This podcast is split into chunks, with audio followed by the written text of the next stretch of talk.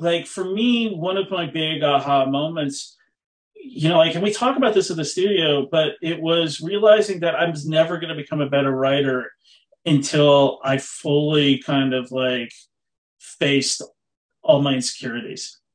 Oh, cool. Let's talk about that. Hello, I'm Jacob Krueger, and this is the Write Your Screenplay podcast. I have a really special guest today, Christian Lybrook, who is one of our pro track mentors at Jacob Krueger Studio. Uh, I'm especially proud to have Christian here because Christian came up through our program and uh, he's an extraordinary writer. He has produced and directed his own work. He's managed to maintain a career as a writer from Idaho, which we won't tell anybody, Christian. They all think he lives in Los Angeles, which, which I think is really amazing. Um, and he's also just an extraordinarily sensitive human being who who just has incredible emotional intelligence, both for his characters and for the writers that he's working with. And so we're going to be talking about the inner game and the personal side of becoming a writer today uh, with Christian. So welcome, Christian. Thank you so much for being here. Thanks for having me. Uh, as you know, one of my favorite things is to be able to chat with you about all things screenwriting. So happy to be here. Yeah. So why don't we just start? Tell us a little bit about your journey mm-hmm. as a filmmaker. What what has that looked like, and what do you think was the most important thing in kind of making the transition from being someone who was dreaming of doing this to being someone who's doing it? Yeah, um, great question. And you know, when I think about my journey as a screenwriter, it, it's everybody knows that every journey is different, right? And, and um, anybody who's listening to this podcast, you're going to have a different version of what your story is. But I think it's helpful to talk about these stories because they can be illustrative of the things that we have to face and the things we have to overcome. And I wasn't somebody, I didn't go to film school. I wasn't somebody who um, grew up in the business. I didn't grow up in LA or New York. And, you know, for a long time, I was always interested in, in film and screenwriting, but I didn't think that I could do it because I didn't know how to get into the industry you know, I grew up on the East Coast. I was born in Massachusetts and moved around a lot.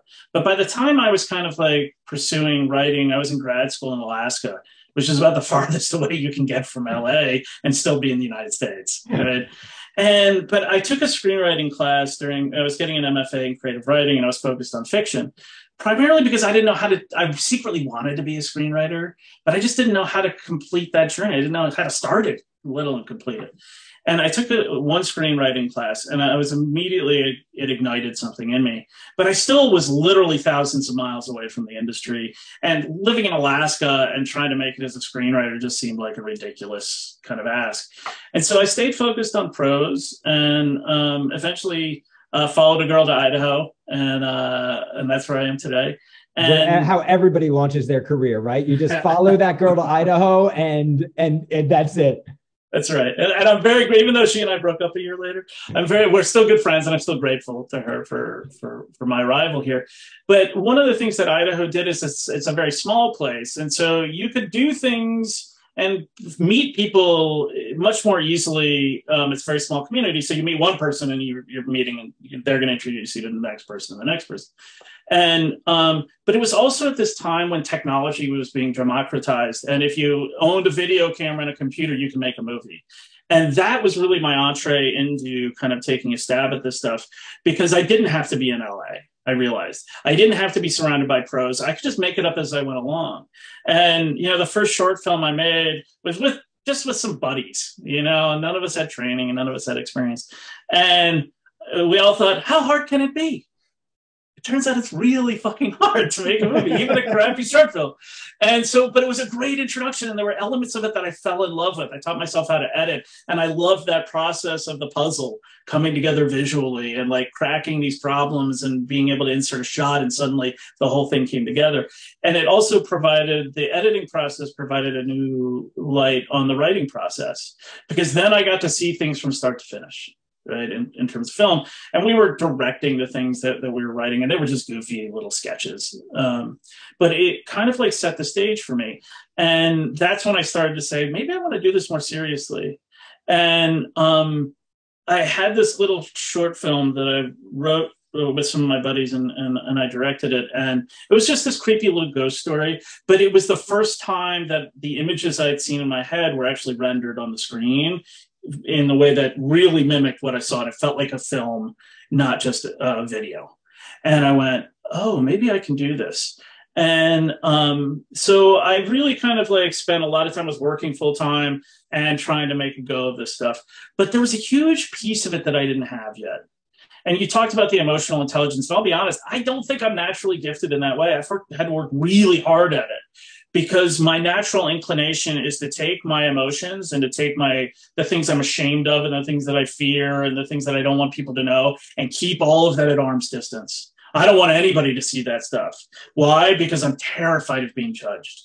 And it, I, but I couldn't face that. I didn't even realize it like earlier in my journey. I was just somebody who was like, this is how I write characters, but I was never going deep on them. And, but there were elements of things that were working, but I could feel it, but I couldn't figure out what I needed to do.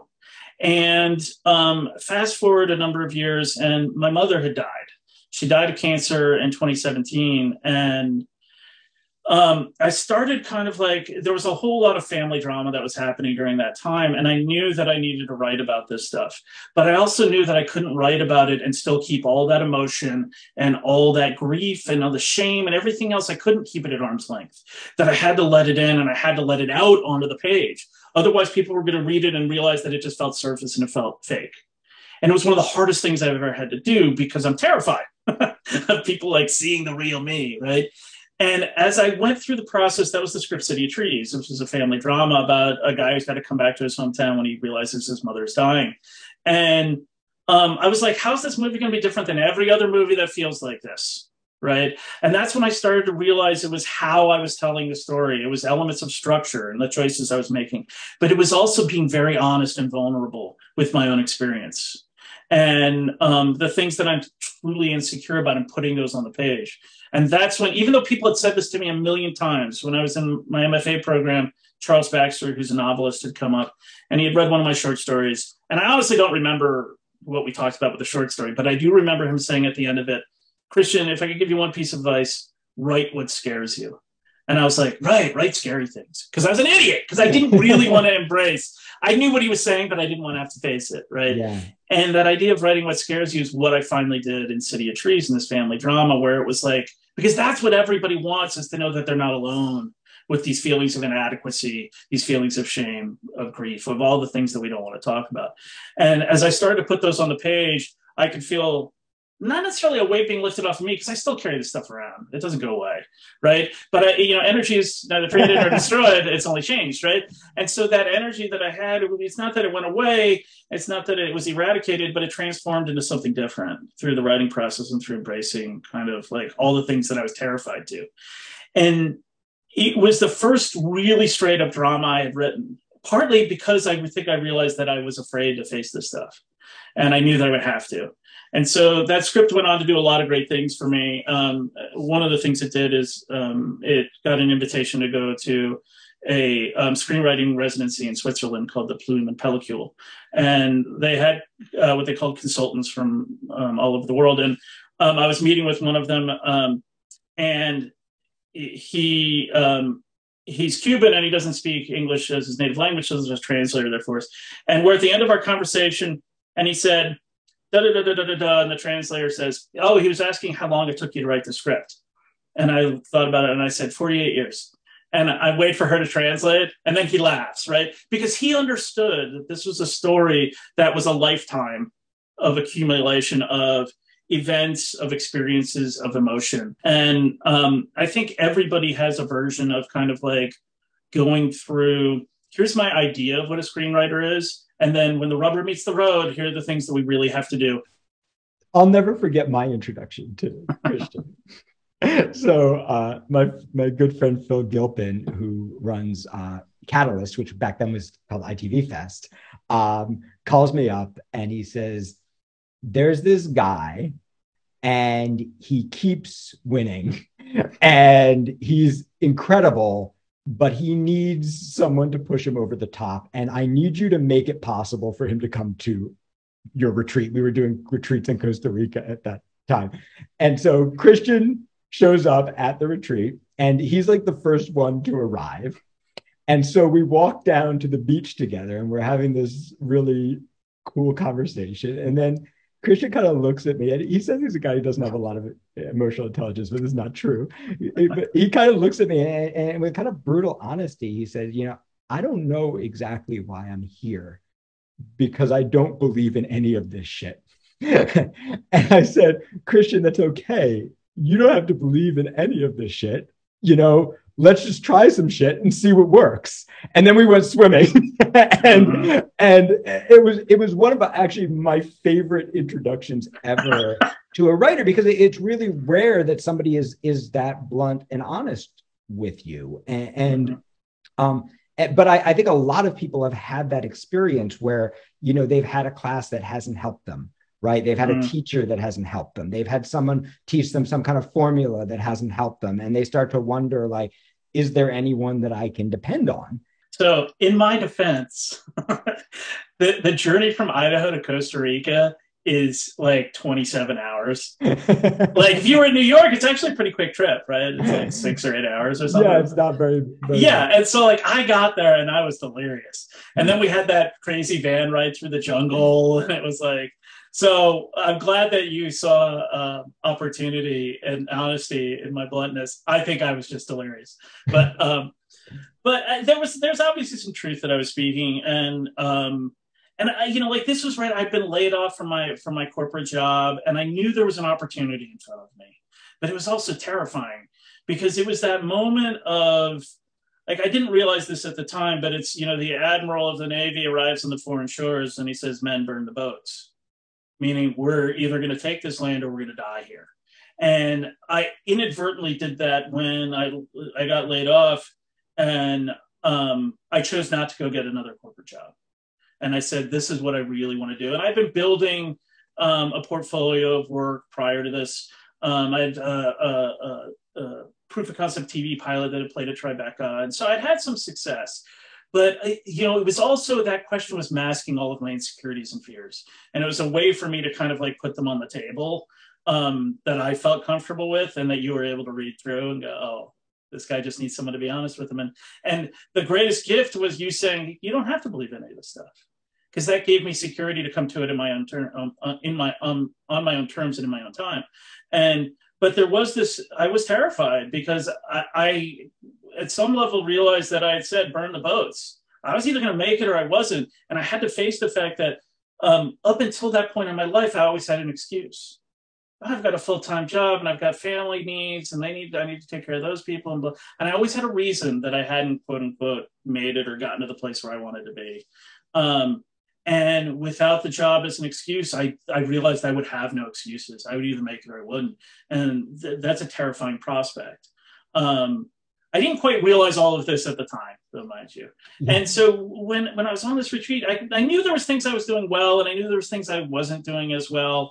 But I literally had only taken that one screenplay class, you know, that screenwriting class when I was in grad school. That's the only formal coursework I'd ever done. Everything else was I was self-taught, and um, and partly because again, it was all my insecurity. I was like, if I have to take a class, that means I'm not good at it right? And I was so, you know, like I look back at it now and I'm like, what the hell is my problem, right? And it's all the insecurity that builds up in us. We don't want to be bad at something before we can get good at it. You know, it's also this stuff is very personal, and and it should be. Um, if it isn't personal in some way, then then we need to do some self reflection as, as a writer and, a, and a, as an artist. And what the what the the time in Costa Rica gave me was in some ways um, it, it, boils down to two things for me. One was the language uh, for the things that I was doing well and the things that I wasn't doing well. I remember like having a conversation um, with one of the mentors about um, the scene I had that was largely expository. And she said, Well, Christian, you just need to weaponize it. And I was like, Weaponize it? What's that?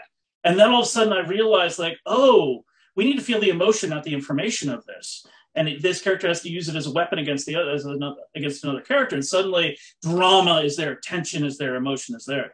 And I, so then as soon as i f- figured that out i realized that like once i had a word or language for the things i was doing well the things i wasn't i could replicate things. Because i could say oh i know what's happening here. I'm not i'm not weaponizing the exposition and therefore it feels flat. But if I let that character use that against another character, then tension escalates and blah, blah, blah.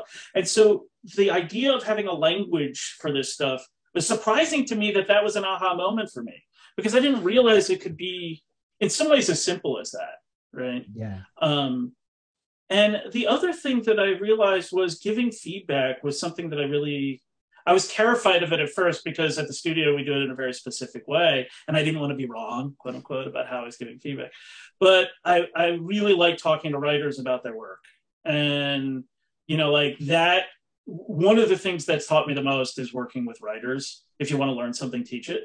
You know, like because you can't go into a session with a writer and be like, "Yeah, I couldn't quite figure out what's going on on the page there. Sorry."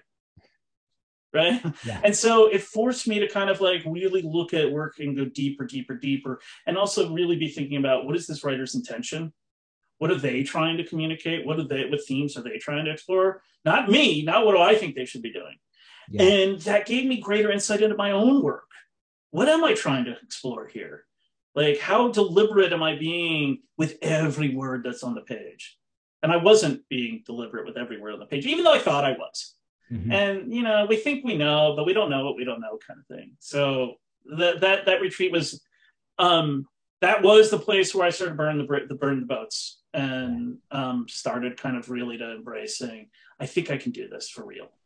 Well, I think it's really interesting because in a way, like you said, well, I didn't realize all that at the time. And in a way, you're kind of describing the rewrite process when you talk about that, right? It's like we have to be present in our scenes and when we're present in our scenes, you know, you can't be present in your scene and carefully choosing every word at the same time, right? Yeah. You you can't be present in your scene and also thinking about like what am I building for the future at the same time. You know, it is kind of a burn the boat situation when you show up at the page. It's like you just have to do it.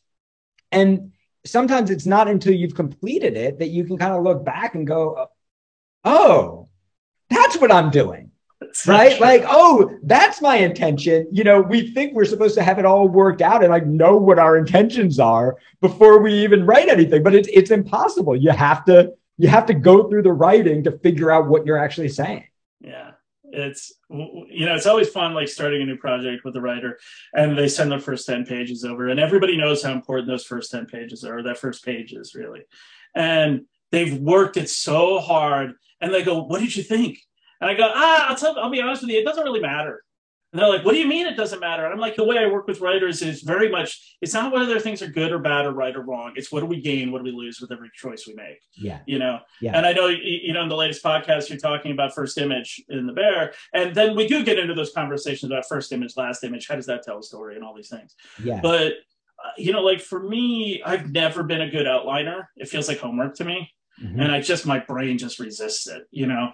And I had to find my own process. I had to find my own way of doing things. When I was writing City of Trees, I didn't outline it. I wanted to remain really raw and close to my own experience. And so the first draft of that was almost dictation of things that had happened to me or my family and things I went through. I had to go through a process of making sure that it actually made good drama. Yeah. and fit into the strictures of, of a script, you know? Um, but um, you know, going through that process, um, I, I, always keep a, what I call a scratch document. This, this, is not my idea; somebody else's idea. But I have my screenplay document up, and I have my scratch document up. And whenever I delete a scene, I dump it into my scratch document. So I got to the end of that process of writing that script. It went through forty plus drafts, no joke. And um, and my and the final screenplay was whatever 107 pages. My scratch document was 300 pages long. Yeah. And I was just like, wait a minute. like I had essentially written the equivalent of four scripts, not even including all the drafts, right? And so I just went, there's got to be a better way. And I really started to think about process in that moment. And I tend, I spent a lot of time with writers talking about process because I think that we have this tendency for this little voice to come into our head as the insecure voice that when we get stuck, it says, see, I knew you weren't any good at this. You, I don't even know why you're wasting your time. And I realized that like the way through that is process. The way through it isn't arguing with that voice. It's what are the tools in my kit that are going to help me through it. And you know, then I started this process of um, usually when I start a new project, I just have what I call a story notes document, and it's just a Google Doc, and I just start dumping my thoughts into that because my brain is like this tangled mess and I constantly have thoughts intruding on other thoughts and stepping on each other and I can't sort my way through it. And this is a way I usually write it in mornings. So every morning I sit down when I'm starting a new project and I just add to the document. And I essentially use what we teach in the Write Your Screenplay class. Who are your characters? What are their wants? What are their deeper emotional needs? What are the obstacles in the way? What are their dominant traits? All that stuff that we talk about. And then I add some other things that are helpful to me. And but I'll be honest, when I started doing it, I didn't realize that's what I was doing. I was just following my intuition and right and being a curious writer. But I realized that's what I was doing. I was essentially following what we teach in the Write Your Screenplay class.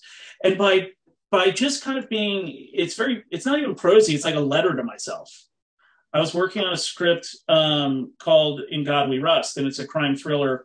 And I'm obsessed with No Country for Old Men, the Coen Brothers movie. And I really, you know, these ideas around mortality that are explored in that film and the arbitrary nature of life and death and things like that.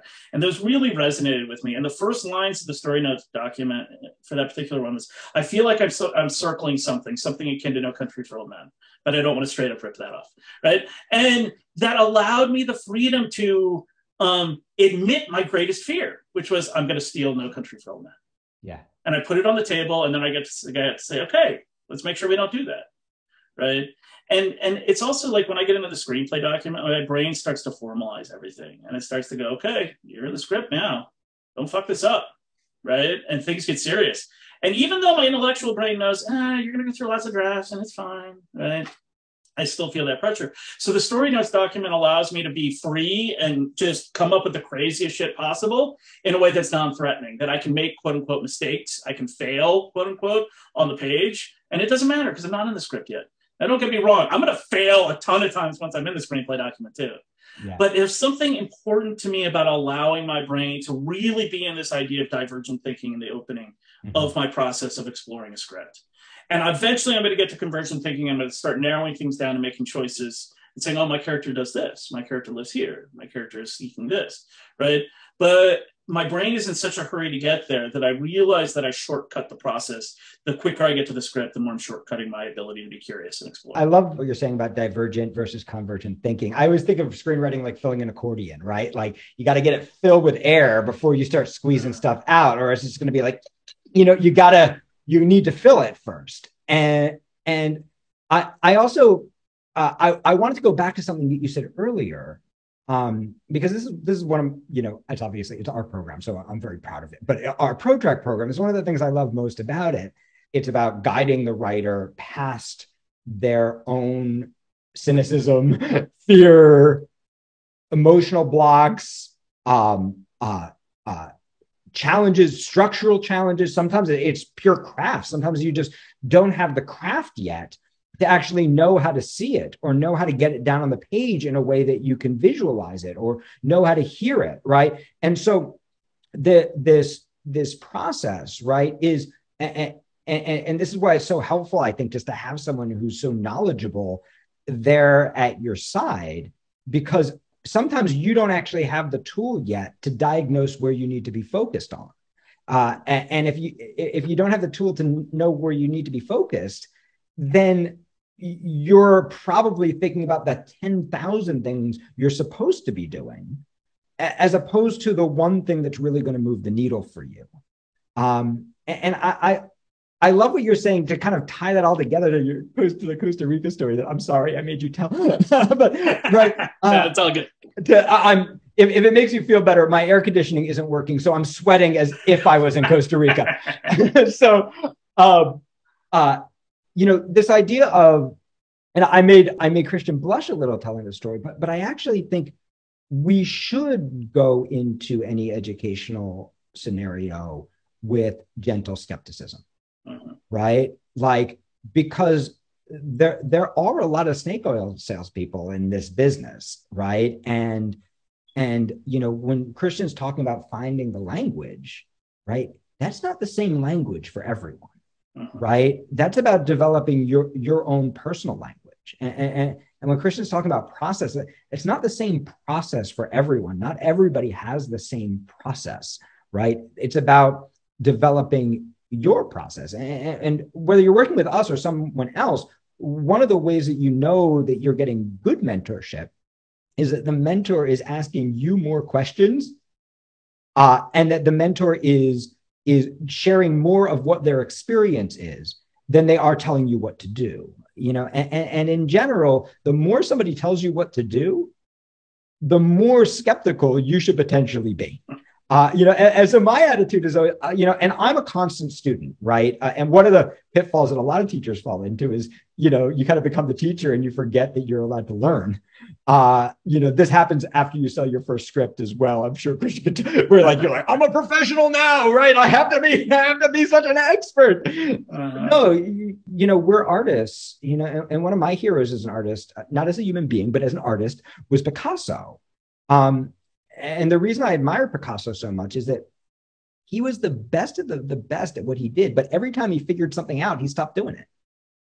And he would reinvent himself and go, Well, I understand that, you know, so I want to learn something new. I, I want to do something that I've never done before. And, and I think that so nicely dovetails with, with what Christian was talking about, about confronting your fears, writing the thing that scares you, right?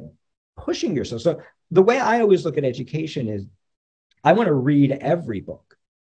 I want to study with anyone who has credentials. Uh, when I say every book, I mean every book written by a real writer, because too many of them are written by people who've literally never written a screenplay. But every book written by a real writer, I want to read.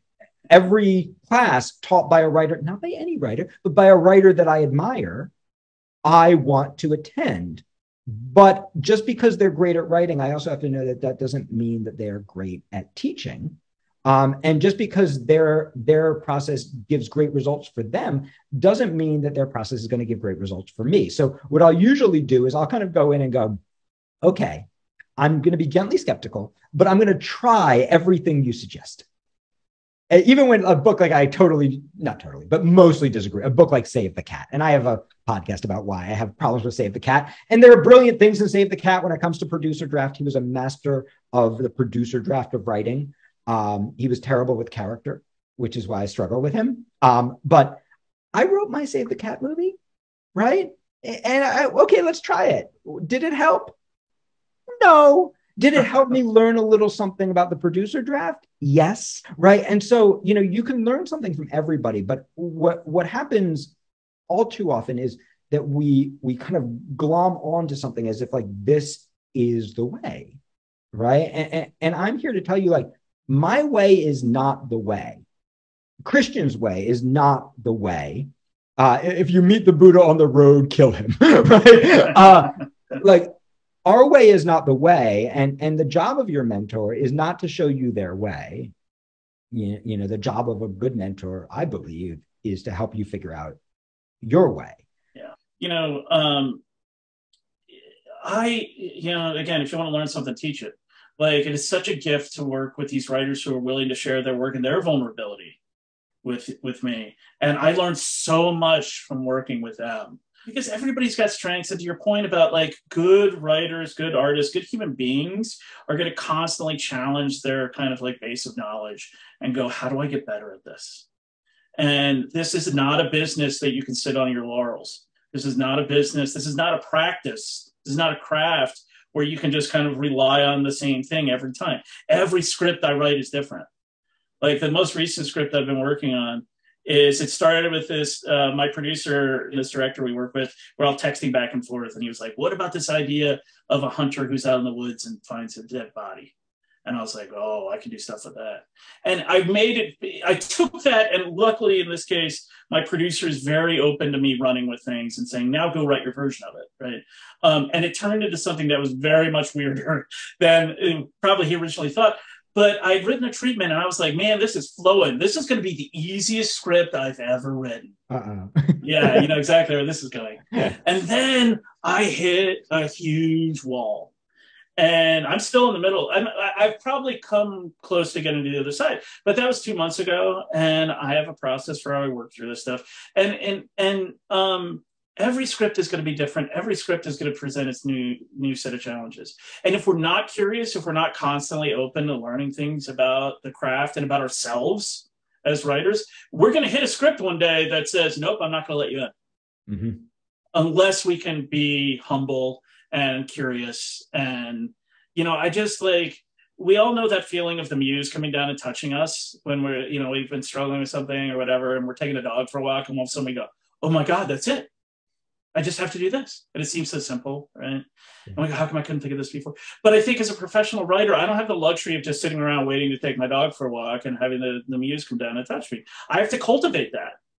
Right. And I think about this from I'm not I'm not um I'm not a Buddhist, but I but I borrow from Buddhism. And there's different schools of thought in Buddhism. There's the sudden enlightenment school, which is you are going to be walking down the street one day and suddenly enlightenment is going to come down and it's going to strike you and you're going to feel that bolt of lightning.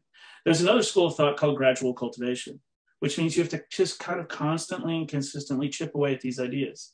And I think it takes both to be a successful screenwriter. You've got to have the discipline and you've got to have the rigor and you've got to have just the patience while still having a sense of urgency to go through that gradual cultivation and just chip away, chip away, chip away. And it's really hard to do this stuff.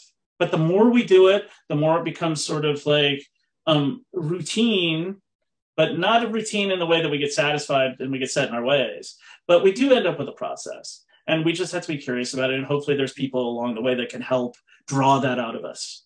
Like I go back to the Latin root of the word educo, educate, which means to lead out. Right? It doesn't it doesn't say anything about doctrination. It doesn't say about do it this way. You're leading that person out of the place that they are to a place that is someplace new. Well, that is really beautiful. And I wanted to say a lovely place to end, but I have to talk about one more thing with you. Okay.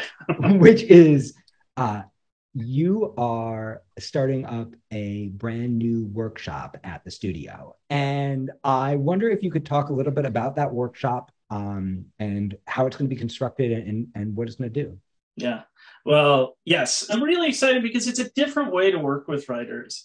And one of the things that really has made me a better writer is understanding how to get feedback. And so when we think about the workshop environment, we think of, oh, I'll get to have my pages worked and people will give me feedback. And don't get me wrong, that is a huge benefit.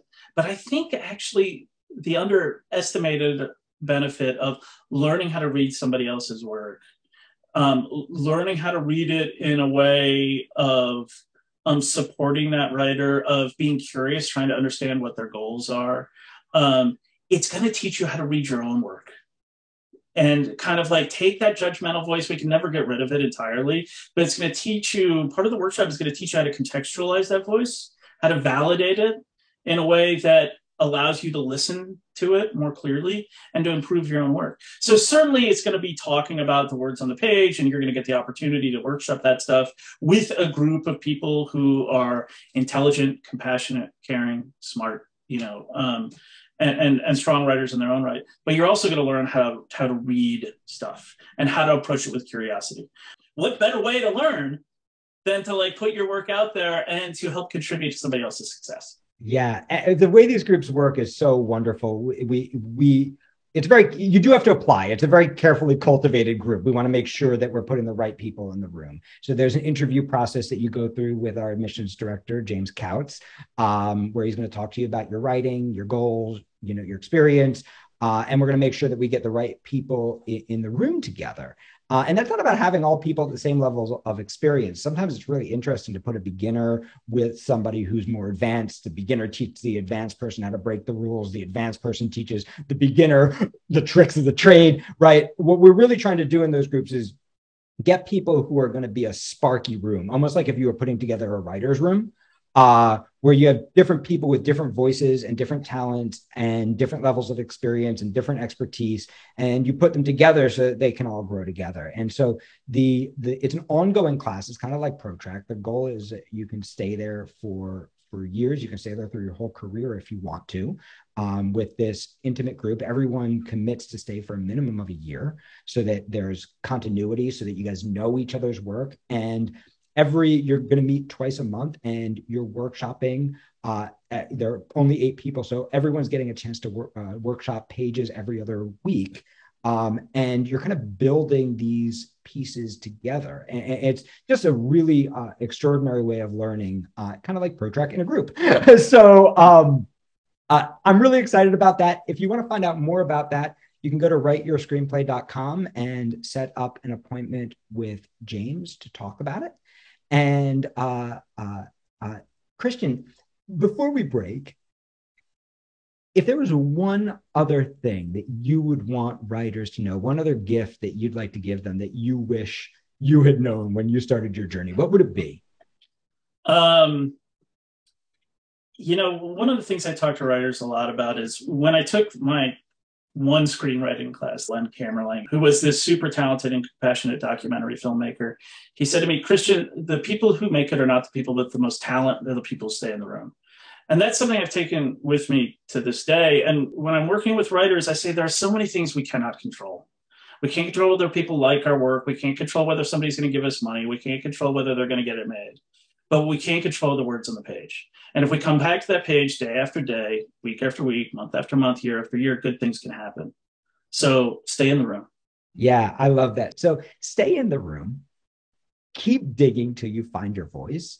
Decide you're not going to let go of your script until you make it good, rather than asking yourself, Are you good enough? And I think you'll be surprised uh, about how, just how beautiful your journey can be. So Thank you, Christian, so much for being with us and for all this wonderful advice. If you want to study with Christian, you can do so online from anywhere in the world, one on one in ProTrack or in a group. If you're interested in any of our other programs or a full transcript of this podcast, you can find it on writeyourscreenplay.com. Uh, and if you want, you can even join us for free every Thursday night for Thursday Night Writes, where Christian is sometimes a guest. So uh, thank you all so much, and we'll see you soon.